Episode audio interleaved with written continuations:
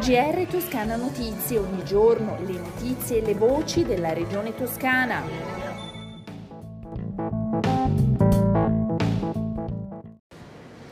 Martedì 14 settembre 2021, una nuova edizione del giornale radio di Toscana Notizie. Apriamo con un'ampia pagina dedicata alla riapertura dell'anno scolastico in Toscana. Il presidente della regione Eugenio Gianni, in occasione dell'avvio dell'anno scolastico, mercoledì 15 settembre, sarà al plesso didattico di Castelfiorentino con il sindaco Falorni e alle 18 al concerto dell'orchestra Remuto con il ministro Bianchi in Piazza Duomo a Firenze.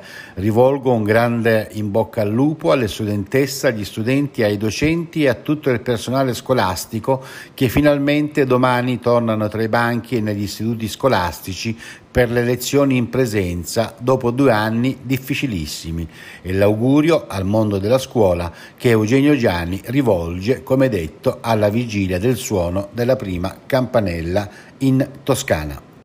Con l'avvio dell'anno scolastico parte la campagna Scuole Sentinella per monitorare l'andamento dei contagi. Saranno effettuati dei test salivari in classe per circa 3.300 studenti di elementare e medie.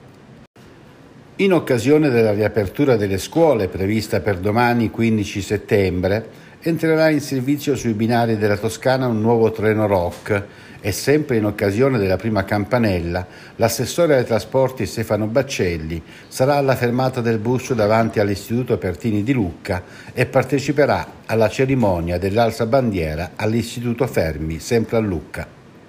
Presentato a Palazzo Strozzi Sacrati il nuovo sito del Centro regionale di documentazione per l'infanzia e l'adolescenza il centro, che nasce nel 2000 per supportare attività e interventi della Regione Toscana in materia di minori e famiglia, è gestito dall'Istituto degli Innocenti.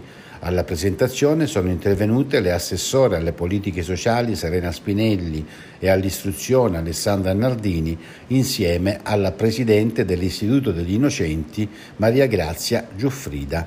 Ascoltiamo l'assessore regionale Serena Spinelli luogo unico in cui tutte le informazioni legate alle politiche intorno ai minori, le progettazioni, le buone pratiche possono essere rapidamente visionate, scambiate, una sorta di comunità di pratica virtuale eh, che naturalmente serve alla cittadinanza ma serve anche e soprattutto agli operatori del settore nella collaborazione stretta fra la Regione e anche naturalmente le nostre zone distretto, società della salute a seconda della tipologia di governance che hanno le varie aree, perché naturalmente quello quello che vogliamo è rendere sempre più omogenei gli interventi a livello regionale in un tema, in un, in un gruppo di popolazione così delicato e così importante quale è quello dei minori.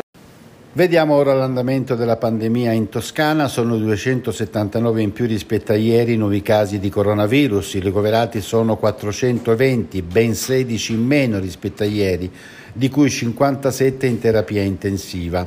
Oggi purtroppo si registrano sei nuovi decessi.